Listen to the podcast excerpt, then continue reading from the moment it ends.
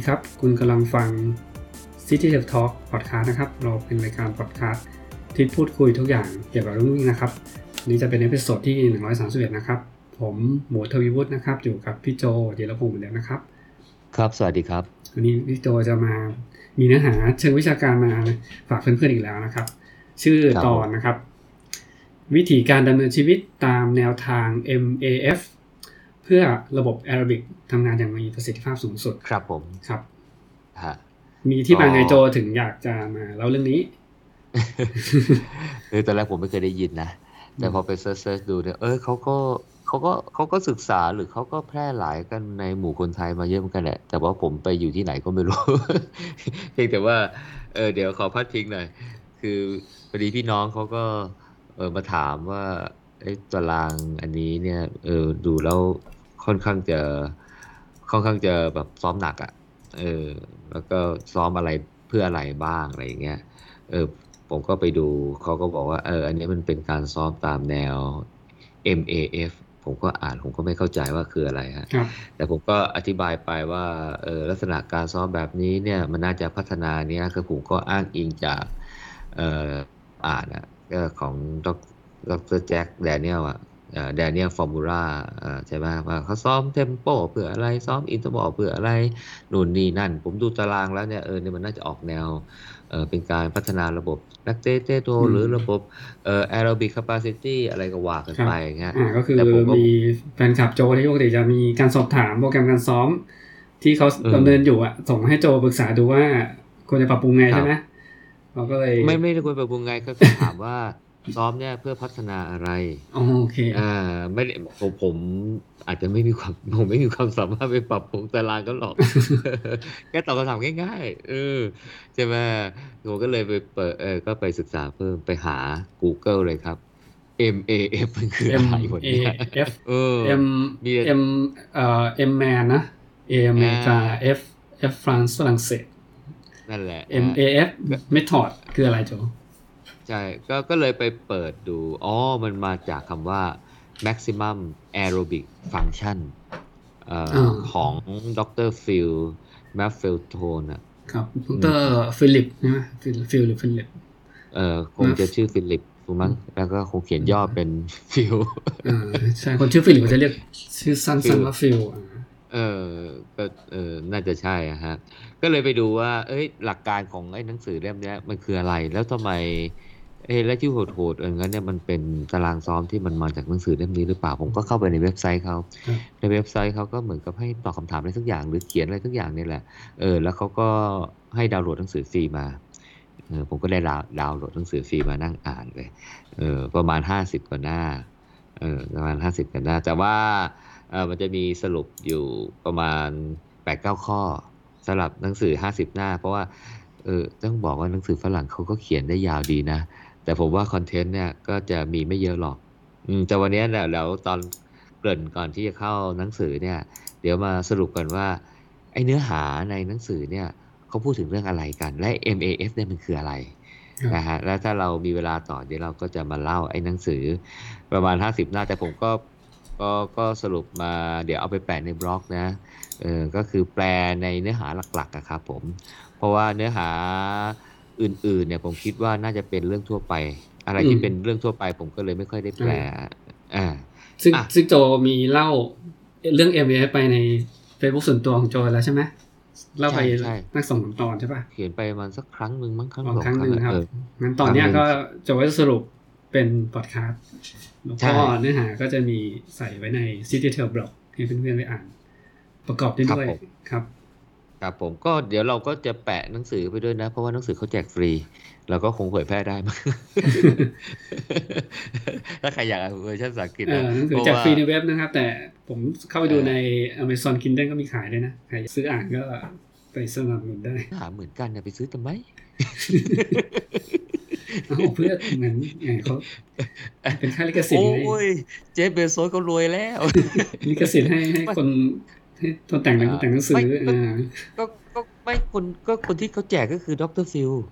อ้าวดรจิวจากเองอ๋อโอเคดรฟิวแจกเองดรฟิวแจกเองเพราะผมไปเอาจากเว็บเขาอ่าเพราะฉะนั้นเราก็ช่วยเขาแจกไงอ่าแล้วเรามาสรุปกันนะครับว่าเอ่อ MAF เนี่ยอย่างที่เกริ่นเมื่อกี้นี้ย่อจากเอ่อ maximum aerobic function นะครับคือถ้าแปลตรงตัวนี่คงจะประมาณว่าเอ่อระบบการเผาผลาญพลังงานแบบแอโรบิก แบบสูงสุดเลยเออแต่จริงๆแล้วเนี่ยไม่ได้สูงสุดแบบว่าใช้แบบเต็มที่นะก็คือว่าเข้าใจว่าให้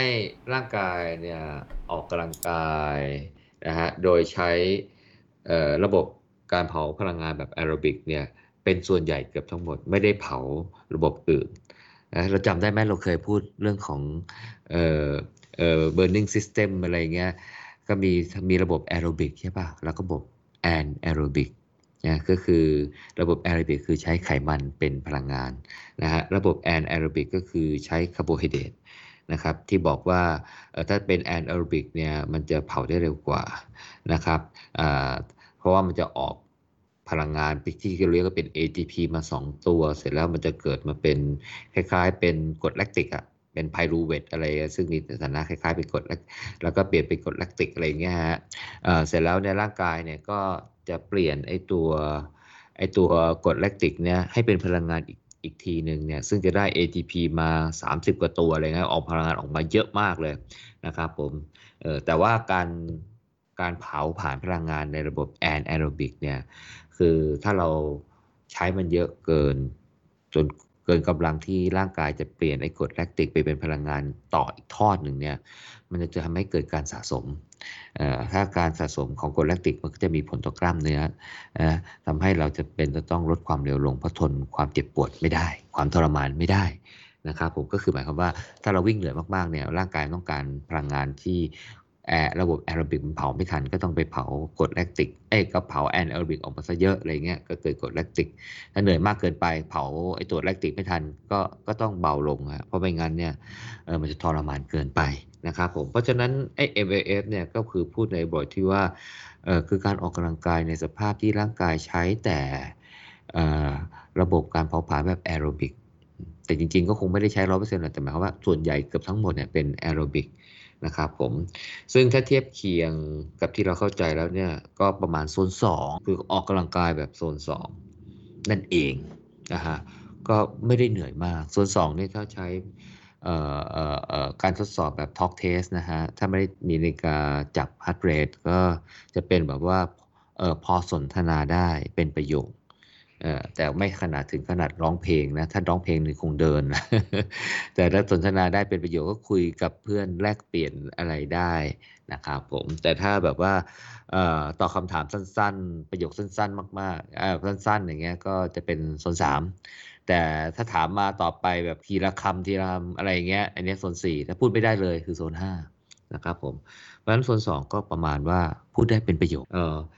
ในหนังสือเนี่ยบอกว่าแล้วไอ้โซน 2 หรือไอ้ฮาร์ดเรทระดับที่ทำให้ระบบการเผาผลาญอยู่ในช่วงที่ใช้แอโรบิกเกือบทั้งหมดเนี่ยมี heart rate เท่าไหร่ในหนังสือของดรฟิลแมฟฟิโทนเนี่ยนะครับผมเขาไม่ได้อิงกับไอ้เปอร์เซ็นต์ของ maximum heart rate ที่เราเข้าใจนะฮะที่เราเข้าใจเนี่ยโซน2คือ 60-70%ของเอ่อ maximum heart rate ใช่ไหมที่เราไปตั้งในนาฬิกาในอะไรเนี่ยฮะ แต่ในของอสูตรของ MAF ของดรฟิลเนี่ยนะครับผมคิดง่ายๆเลยครับ ผมใช้ 180 ตั้งลบอายุ 180 ตั้งลบอายุเลยครับนะฮะสมมติว่าอายุ 40นะฮะก็ 180ลบ40 เพราะฉะนั้นให้ออกกำลังกายในช่วงเอ่อ140 ครั้งต่อนาที นะครับผมแต่ว่าในหนังสือเนี่ยอันอันนี้ผมพูดสรุปนะ แต่ว่าเดี๋ยวถ้าลงไปในรายละเอียดหนังสือเนี่ยเขาจะให้มีการแคลิเบตว่า ถ้าอายุเท่าไหร่ควรจะบวกลบเป็นยังไง ถ้าร่างกายมันยังสุขภาพดีไม่ดียังไงให้ให้ให้มีการบวกลบออกไปจากตัวเลขนี้อ่านะฮะแต่ว่าเอาคร่าวๆก็คือว่า 180 ลบอายุ เพราะฉะนั้นเนี่ยก็ให้ออกกำลังกายประมาณเนี้ยฮะอย่างที่บอกเมื่อกี้นี้ถ้าเราอายุ 40 ก็ ร้อยแปดสิบลบสี่สิบก็คือร้อยสี่สิบก็ให้ฮัตเรทอยู่ประมาณร้อยสี่สิบเนี่ยนะครับผม แล้วจะได้ประโยชน์จากการที่ร่างกายเผาผลาญพลังงานโดยระบบแอโรบิกนะครับผมดรฟิลบอกว่า MAF เนี่ยเป็น Open Source Open System คือเป็นระบบเปิด หมายความว่า คือหลักการแกมีอยู่แค่นี้ก็คือออกกำลังกายให้อยู่ประมาณโซนสองแหละอ่าก็คือร้อยแปดสิบลบอายุนั่นแหละฮะแล้วก็ มีอีกเรื่องหนึ่งซึ่งที่ต้องเอามาประกอบโดยเมื่อกี้เนี่ย แกบอกว่าอ่า heart rate อ่าร้อยแปดสิบลบอายุเนี่ยอันนั้นคือช่วงออกกำลังกาย แต่แกบอกว่าในวิถีของ MAF เนี่ย แกจะให้ดูอีก 2 เรื่องด้วยนะครับผม คือเรื่องของการกิน แล้วก็ดูเรื่องของการควบคุมอารมณ์ เพราะฉะนั้น MVF เนี่ยทำอยู่ 3 เรื่อง ก็คือออกกำลังกายในโซน2 180รอบอายุ2เนี่ย ในเรื่องของการกิน ก็คือต้องต้องได้รับสารอาหารหรือมีโภชนาการที่ถูกต้องที่ดีนะฮะเพื่อจะส่งเสริมทำให้ไอการออกกำลังกายเมื่อกี้เนี่ยได้ประโยชน์สูงสุดเออแต่กินอย่างเดียวเนี่ยเออยังไม่พอนะฮะจะต้องมีการจัดการหรือการควบคุมอารมณ์ด้วยก็คือการจัดการความเครียดนะเพราะถ้าเรา ใช้ชีวิตแล้วมีความเครียด ถึงแม้ว่าจะไม่ใช่อยู่ในช่วงการออกกำลังกายเนี่ยช่วงความเครียดช่วงการทำงานหรือใช้ชีวิตทั่วไปอย่างเงี้ยนะฮะก็จะส่งผลทำให้ผลการซ้อมเนี่ยไม่ได้มีประสิทธิภาพตามต้องการด้วย เพราะฉะนั้นเนี่ยในหนังสือแกก็จะเน้นอยู่ 3 เรื่องอย่างที่ว่านี้ แต่ว่าไอ้ที่มายกตัวอย่างที่ชัดๆ ก็คือออกกำลังกาย 180รอบอายุแล้วก็เรื่องการกินนะฮะ แต่ตอนนี้ยังไม่สรุปยังไม่ลงรายละเอียดว่าจะต้องกินยังไงนะครับอย่างที่ 3 คือเรื่องของการควบคุมอารมณ์นะครับผมนี่คือหัวใจอยู่ 3 เรื่อง แล้วก็ที่แกบอกว่าเป็น Open System ก็คือว่า ก็ถ้าจะให้ผลการซ้อมดีไม่ว่าคุณจะมีการตารางซ้อมแบบด็อกเตอร์แจ็คแดเนียลหรือตารางซ้อมแบบใครก็ตามนะฮะแล้วคุณเอาไอ้เนี่ยไปเป็นคล้ายๆเป็นตัวช่วย ให้ตารางกับไปไปไปดำเนินชีวิตโดยใช้หลักการของ MF เนี่ยแล้วก็ไปซ้อมของตารางของคนอื่นๆเนี่ยก็จะทำให้ผลการซ้อมเนี่ยมันดีขึ้น มันดีขึ้นนะครับผมอันนี้ที่บอกว่ามันเป็น Open System ก็คือว่าเอาไปเป็นตัวช่วยทำให้ตารางซ้อฟของคนอื่นๆ ที่เขาออกแบบมาพัฒนาสมรรถภาพร่างกายเนี่ยมันทำให้มันดีขึ้นมากขึ้นไปอีกนะครับผม ดรฟิลก็บอกว่าที่บอกว่าจะต้องมีดีอยู่ 3 อย่างนะฮะคือซ้อมกินอารมณ์เนี่ยนะฮะเพื่อนำไปสู่เป้าหมายแห่งการแข่งขันอย่างที่ว่านี้โดยแกให้เขาเรียกว่าคำจำกัดความของการบรรลุเป้าหมายของการแข่งขันเนี่ยจะต้องมีคำสองคำเนี่ยเป็นหลักก็คือคำว่า health กับ fitness ฟังดูมันก็คล้ายๆกันนะคำว่า health health เนี่ย เออก็คือสุขภาพ fitness แปลว่าก็คืออาจจะประมาณว่าสมรรถภาพมั้งความสามารถเพราะฉะนั้นเนี่ยถ้าเราอยากจะบรรลุเป้าหมายเนี่ยก็ต้องสุขภาพดีก็ต้อง healthy นะฮะเราก็ต้องมีสมรรถภาพร่างกายที่ดี จะเป็นทักษะจะเป็นความเร็วจะเป็นอะไรก็แล้วแต่เนี่ยนะฮะก็คือความสามารถในการในเชิงแข่งขันเนี่ยจะต้องดีด้วยก็คืออาจจะมี fitness good fitness หรืออะไรพวกนี้นะฮะเอ่อต้องฟิตอะ อ่าถ้าเราพูดภาษาชาวบ้านก็ต้องฟิตอะ อืม คือ คือดรฟิลเขาพยายามจะบอกว่าสองคำนี้มันจะมีความแตกต่างกัน เพราะว่าคำว่า health เนี่ยจะพูดในเชิงของสภาวะของร่างกายภายนอก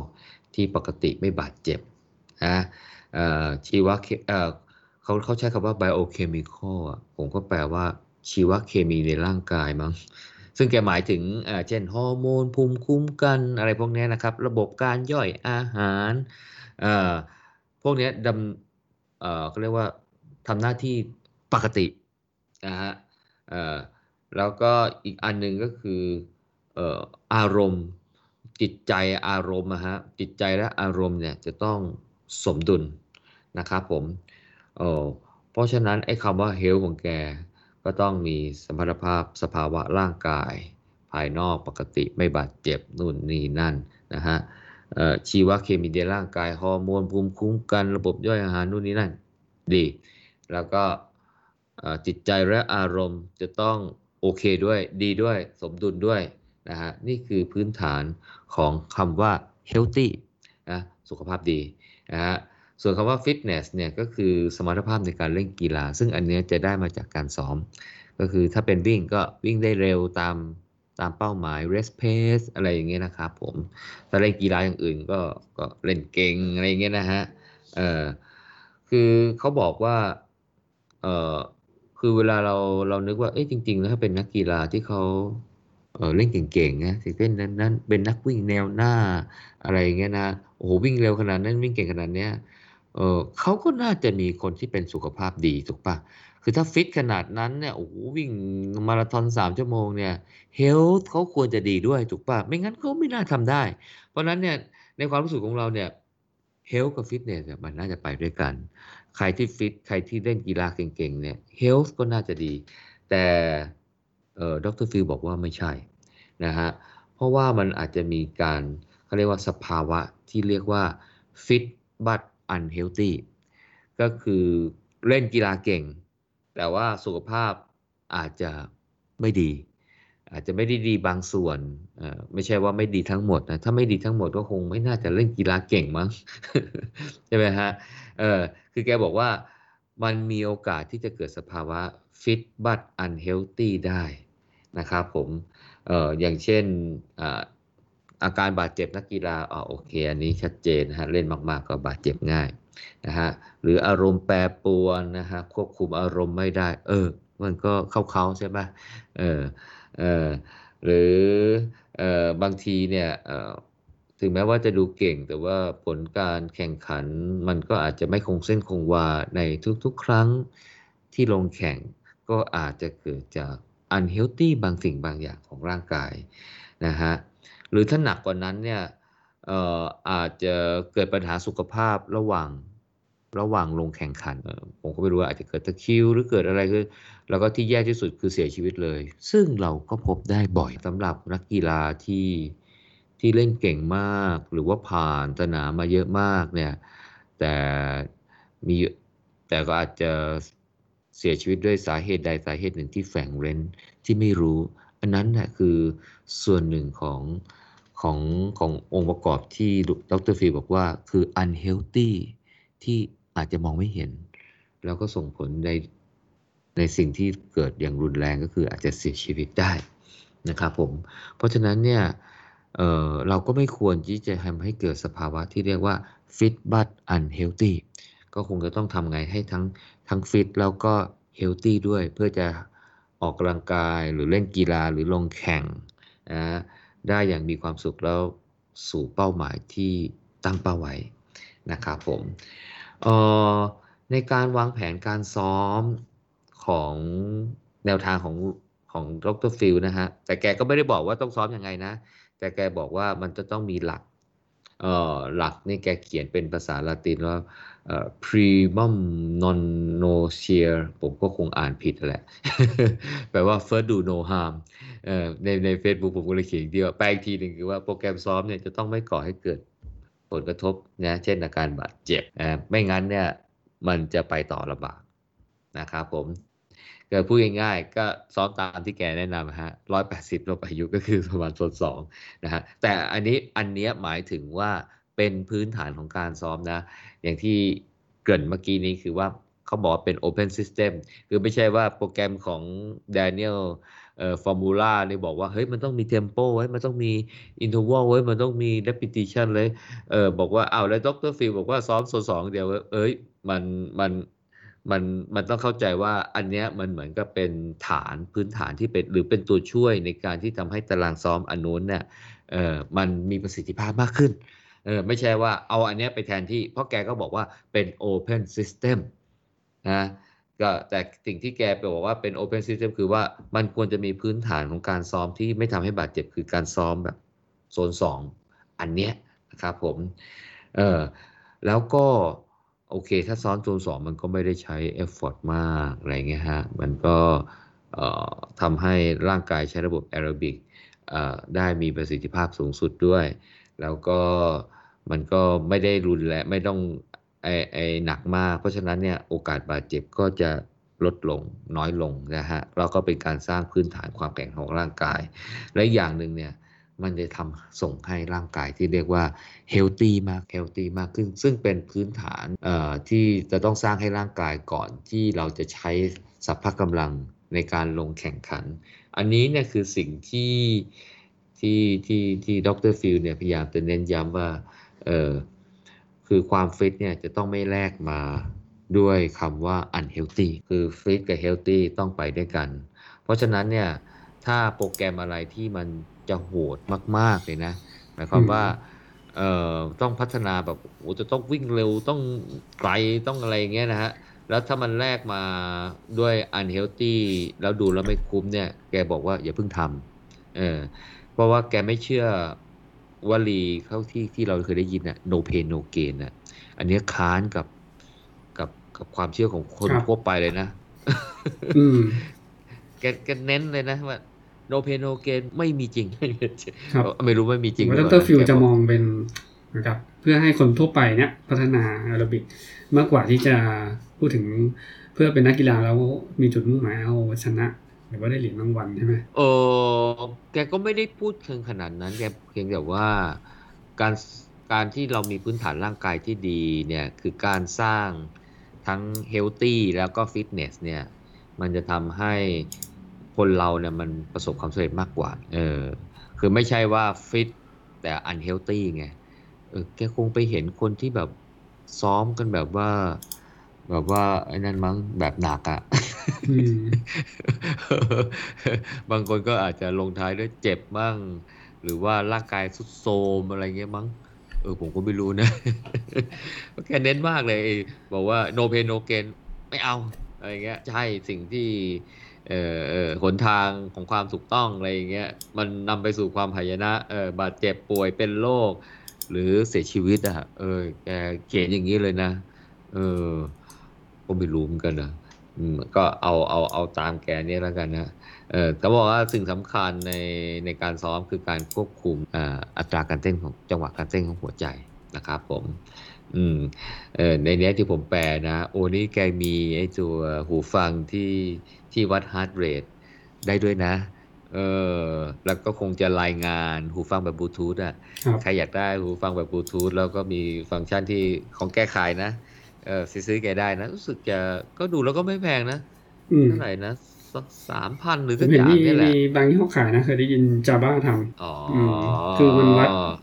เอ่อน่าจะวัดเส้นเลือดฝอยที่อยู่บริเวณหูฟังเลยอะเพราะว่าหูฟังสัมผัสตรงอืมรูหูเราใช่ปะติดอืมหลักการของ heart rate ที่ใช้ optical มันก็จะยิงแสงเลเซอร์สีเขียว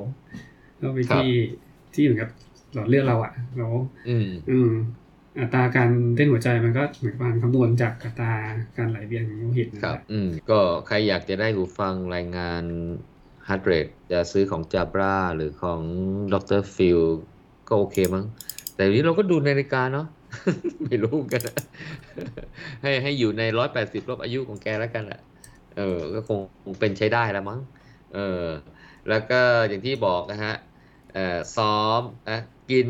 กินต้องกินดีด้วยนะ แกเน้นมากเลยอย่าไปกินจังฟู้ด เดี๋ยวลงรายละเอียดเนี่ยนะฮะ เดี๋ยวเดี๋ยวผมจะเล่าให้ฟังว่าหนังสือแกเดี๋ยวผมแต่ผมก็จะเล่าแบบสรุปๆนะเออเพราะแกเขียนเรื่องจังก์ฟู้ดนี่เยอะมากเลย แต่ผมคิดว่าเราคงหาอ่านได้อะฮะเออเขียนเรื่องน้ำตาลอะไรเงี้ย การกินน้ำตาล การเป็นโรคติดน้ำตาลอะไรเงี้ย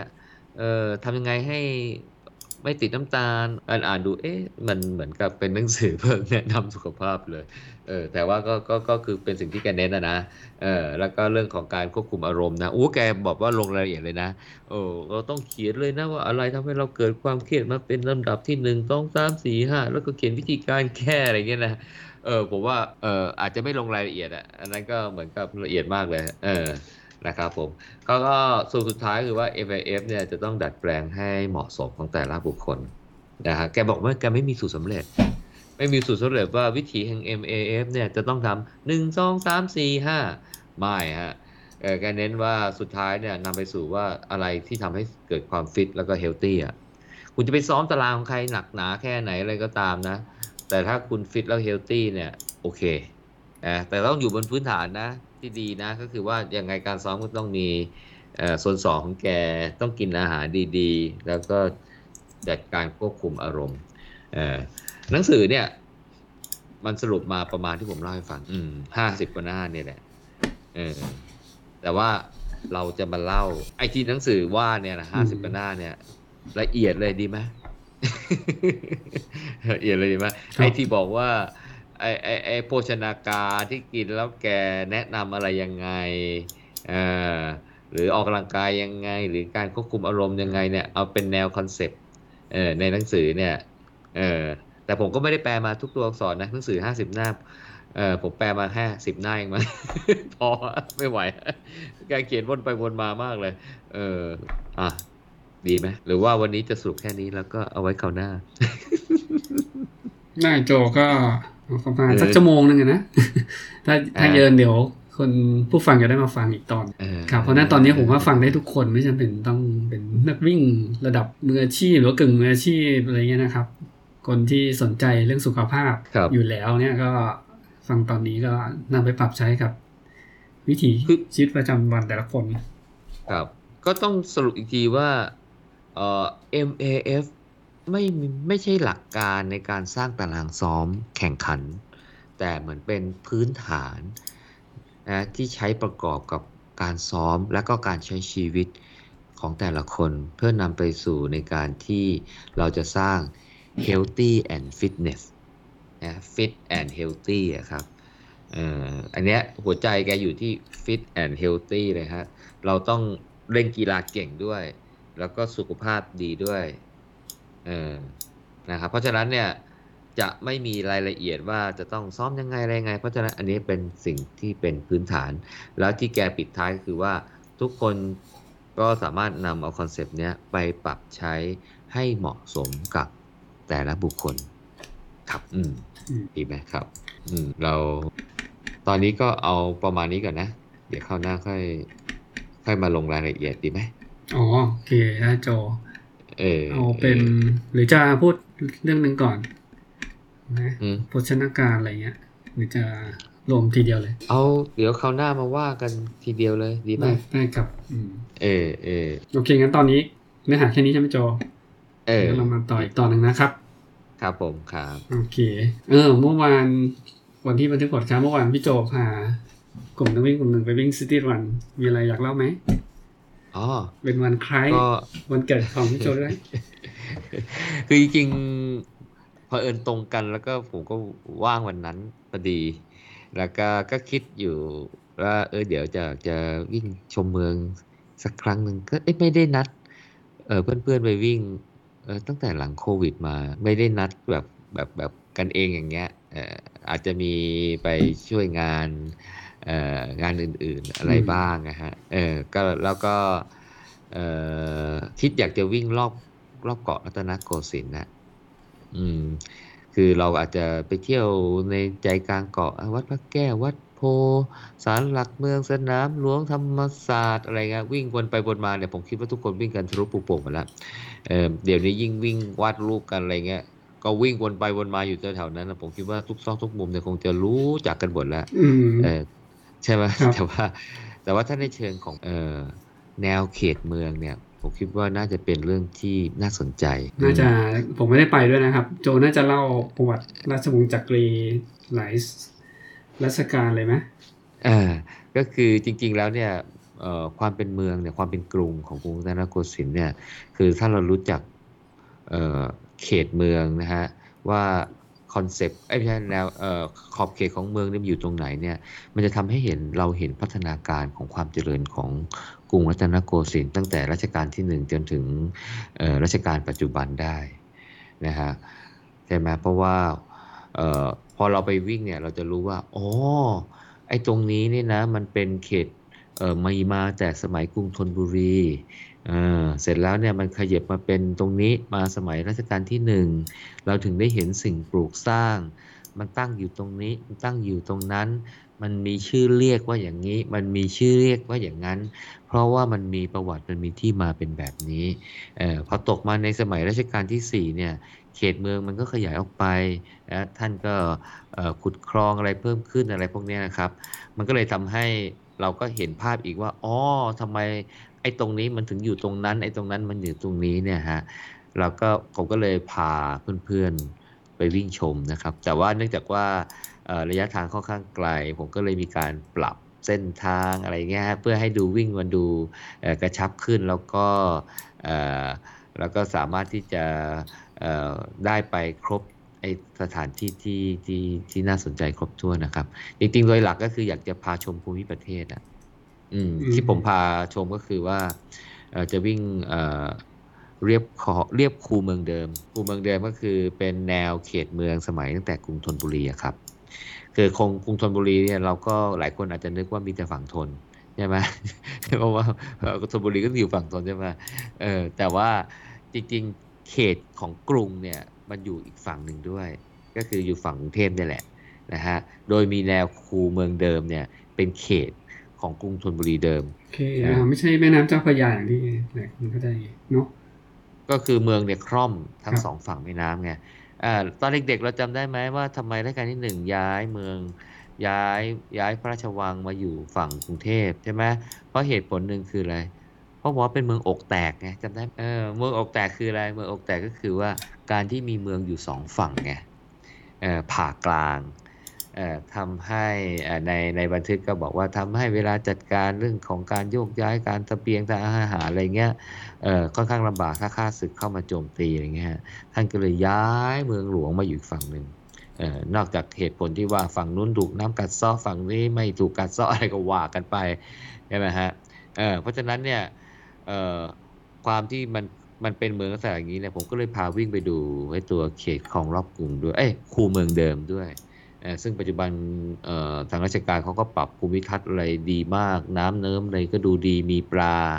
อะไรวิ่งว่ายอะไรอยู่ในในคูอืมเมืองเดิมด้วย เรียกว่าสะพานเหล็กแล้วก็ไม่ไม่เหลือเขาเลยใช่ไหมสะพานเหล็กนั่นเป็นคลองรอบกรุง อืมอ่าคนละอันกัน อันนั้นเนี่ยเป็นเป็นคลองที่ขุดขึ้นในสมัยรัชกาลที่หนึ่งอืมหลังจากที่ท่านรัชกาลที่หนึ่งเนี่ยย้ายเอ่อพระราชวังมาสร้าง อ่ามาสร้างพระราชวังมาสร้างวัดพระแก้วอะไรอยู่นนั้นฝั่คลงองกรุงเทพอะไรนะองค์อ่างอ่าอืมแล้วก็ท่านก็เลยให้ขุดเอ่อเขตอ่าขุดคลองเอ่อรอบกรุงนะฮะเอ่อเพื่อมาเป็นพื้นที่ของกรุงรัตนโกสินทร์ถ้าอันเนี้ยอันเนี้ยนะคือกรุงรัตนโกสินทร์เอ่อแท้ๆเลยนะครับผมก็คือทางตอนเหนือก็เรียกว่าคลององค์เอ้ยคลองบางลำพูใช่ไหมฮะ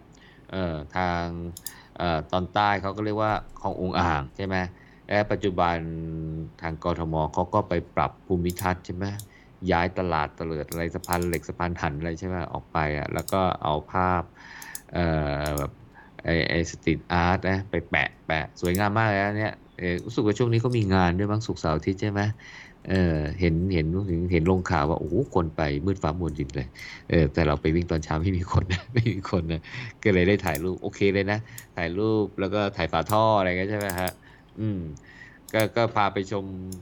ภูมิประเทศว่าที่เป็นของรอบกรุงเป็นยังไง แล้วก็มีสิ่งปลูกสร้างมีอะไรบ้างอะไรเงี้ยครับแล้วก็พอตกมาในสมัยรัชกาลที่สี่บ้านเมืองเจริญขึ้นใช่ไหมมีพ่อค้าต่างประชาติอะไรเข้ามาทำมาค้าขายประชาชนเริ่มค้าขายข้าชาวต่างชาติได้เศรษฐกิจดีขึ้นนะฮะประชากรก็เพิ่มมากขึ้น ก็มีการขุดขอบเขตเมืองเนี่ยขยับออกไปฮะ โดยการขุดเอ่อคลองพดุงกรุงเกษม เพราะฉะนั้นกรุงรัตนโกสินทร์เนี่ยก็ขยับไปจนถึงเอ่อคลองพดุงกรุงเกษมนะฮะแล้วก็วิ่งรอบคันนี้วิ่งรอบใหญ่เลยคลองพดุงก็ไกลหน่อยใช่ไหมฮะก็พาไปดูภูมิประเทศจนเอ่อครบถ้วนทุกทั้งสามคลองนะฮะก็วัดได้ประมาณ 22 โลเศษเศษครับยี่สิบสองยี่สิบสามโลนะฮะเอ่อซึ่งรายละเอียดเยอะมากไง เพราะว่า23โลวิ่งห้าชั่วโมงไงก็เล่าไปเรื่อยเลยครับผ่านครับตรงไหนก็เล่าไปแสดงว่าเสร็จประมาณเกือบสิบโมงเลยใช่ไหมเออประมาณสิบโมงอะครับวิ่งกันสวนลุมมาเออก็ถ้าใครสนใจก็เดี๋ยวอาจจะจัดเส้นนี้อีกอีกรอบหนึ่งก็ได้ แต่อย่างที่เล่าให้ฟังตอนแรกคือว่า เราจะวิ่งในสถานที่ที่เราคุ้นเคยมากๆเลย แต่ว่าครั้งนี้ผมวิ่งไปในมุมมองที่ให้ดูภูมิประเทศค รองรอบกรุง ครองคูเมืองเดิม แล้วก็ครองพดุงกรุงเกษม แล้วก็เล่าเรื่องราวที่เชื่อมโยงกับทั้งสามคลองนี้นะฮะชื่อบ้านน้ำเมือง เหตุการณ์อะไรสำคัญอะไรเงี้ยฮะก็จะได้มุมมองไปอีกแบบนะครับผม แต่กะว่าเดี๋ยวเดี๋ยวเดี๋ยวเดี๋ยวจะจะจะชวนวิ่งอีก อืมเคยเคยบอกหมูไว้ว่าจะชวนวิ่งเก้าวัดเก้ารัชกาลไงใช่ไหมจำได้ไหมอ่าเอได้ออืม วัดเก้าราชการแต่ไลนี้นะจะต้องห่างกันเลยพอสมควรเลยเออคือถ้าอาจจะต้อง shortcut อะอาจจะคือมันต้องวิ่งแบบ point to point อะถ้าวิ่งแบบว่าวน loop นี่มันจะมันจะมีสามสิบโลอะมันจะมีสามสิบกว่าโลอะอืม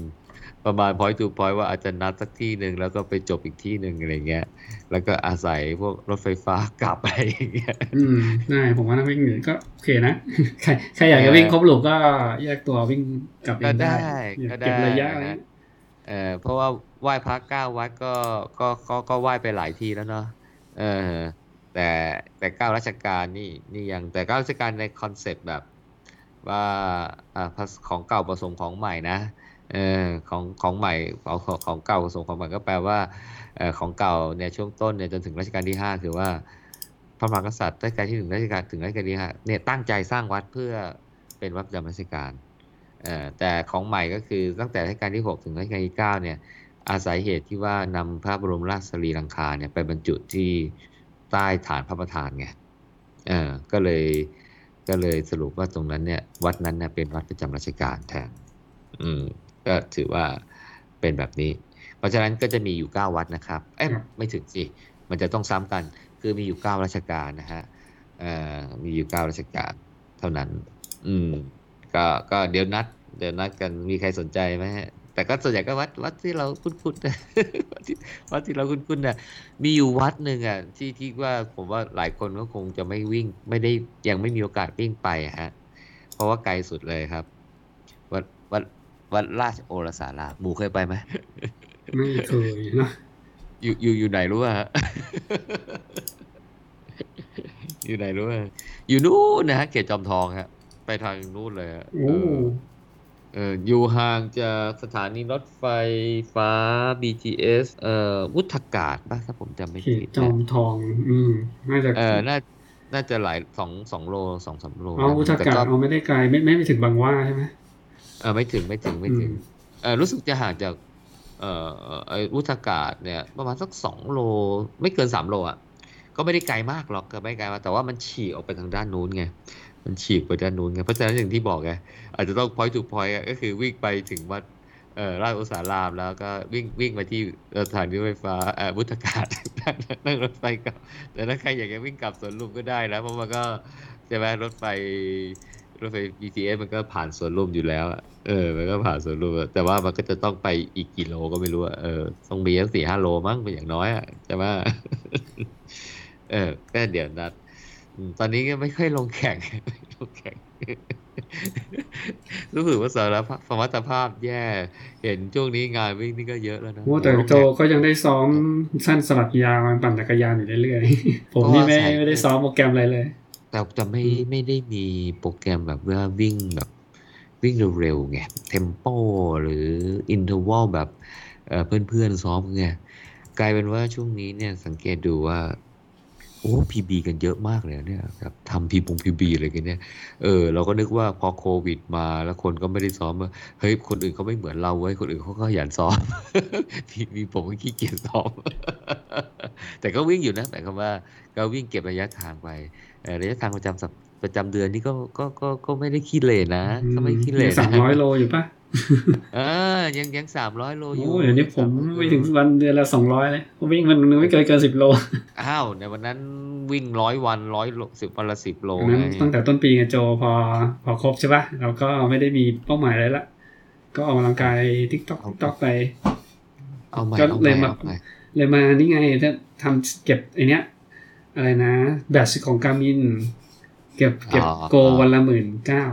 อืม นี่เก็บมาได้ติดต่อกันแล้วนะเจ็ดสิบแปดสิบวันแล้วเอาเหรอ ใช่ใช่เพราะถ้าได้ทุกๆหกสิบวันเนี่ยจะมีจะมีแบตอืม แล้วเขาจะมีนับให้ว่าทำได้ติดต่อสูงสุดกี่วัน อืมอืมโจวิ่งนี้ก็ได้อยู่แล้วล่ะปั่นจักรยานบางทีมันก็นับให้นะใส่นาฬิกานะไม่รู้เหมือนกันไม่เคยดูเลยว่าได้แบตอะไรบ้างอ่า เดี๋ยววันนี้เนาะ เอ่อจริงๆก็คือแค่อยากจะมาสรุปเรื่อง MAF แหละแต่จริงๆอย่างที่บอกคอนเทนต์หนังสือไม่มีแค่นี้จริงๆนะฮะอืมแต่เดี๋ยวแต่เดี๋ยวเราจะลงรายละเอียดเดี๋ยวครับเอาไว้เอาไว้ตอนเอาไว้ตอนหน้าไว้เนาะตอนหน้าอืมเดี๋ยวไว้ตอนหน้าเพื่อนๆมาเออติดตามรายละเอียดเจาะลึกนะครับ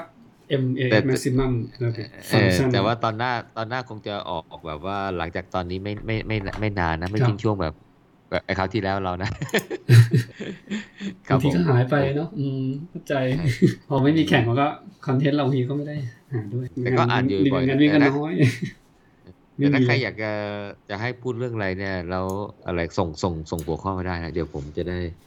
ครับไปผมไปหาความรู้เพิ่มเติมแล้วมาเล่าให้ฟัง โอเคงั้น EP หนึ่งสามหนึ่งนะครับ จบตอนนี้ก่อน ครับผมนะครับเดี๋ยวว่าพบกันใน episode หน้านะครับ ผมหมูทวิวุฒิกับพี่โจจิรพงศ์ขอลาไปก่อนนะครับ ครับผมครับผม สวัสดีครับ สวัสดีครับ